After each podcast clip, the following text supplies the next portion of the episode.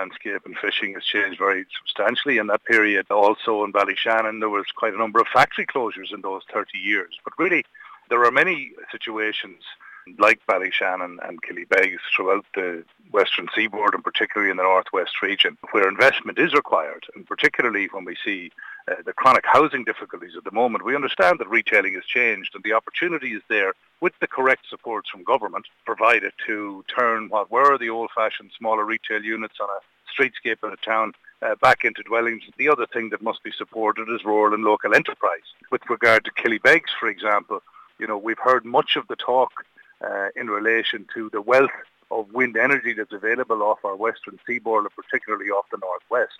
But unless there is a serious infrastructural investment in the likes of Killybeg in order to be able to take this energy on shore, then we'll never realise our potential.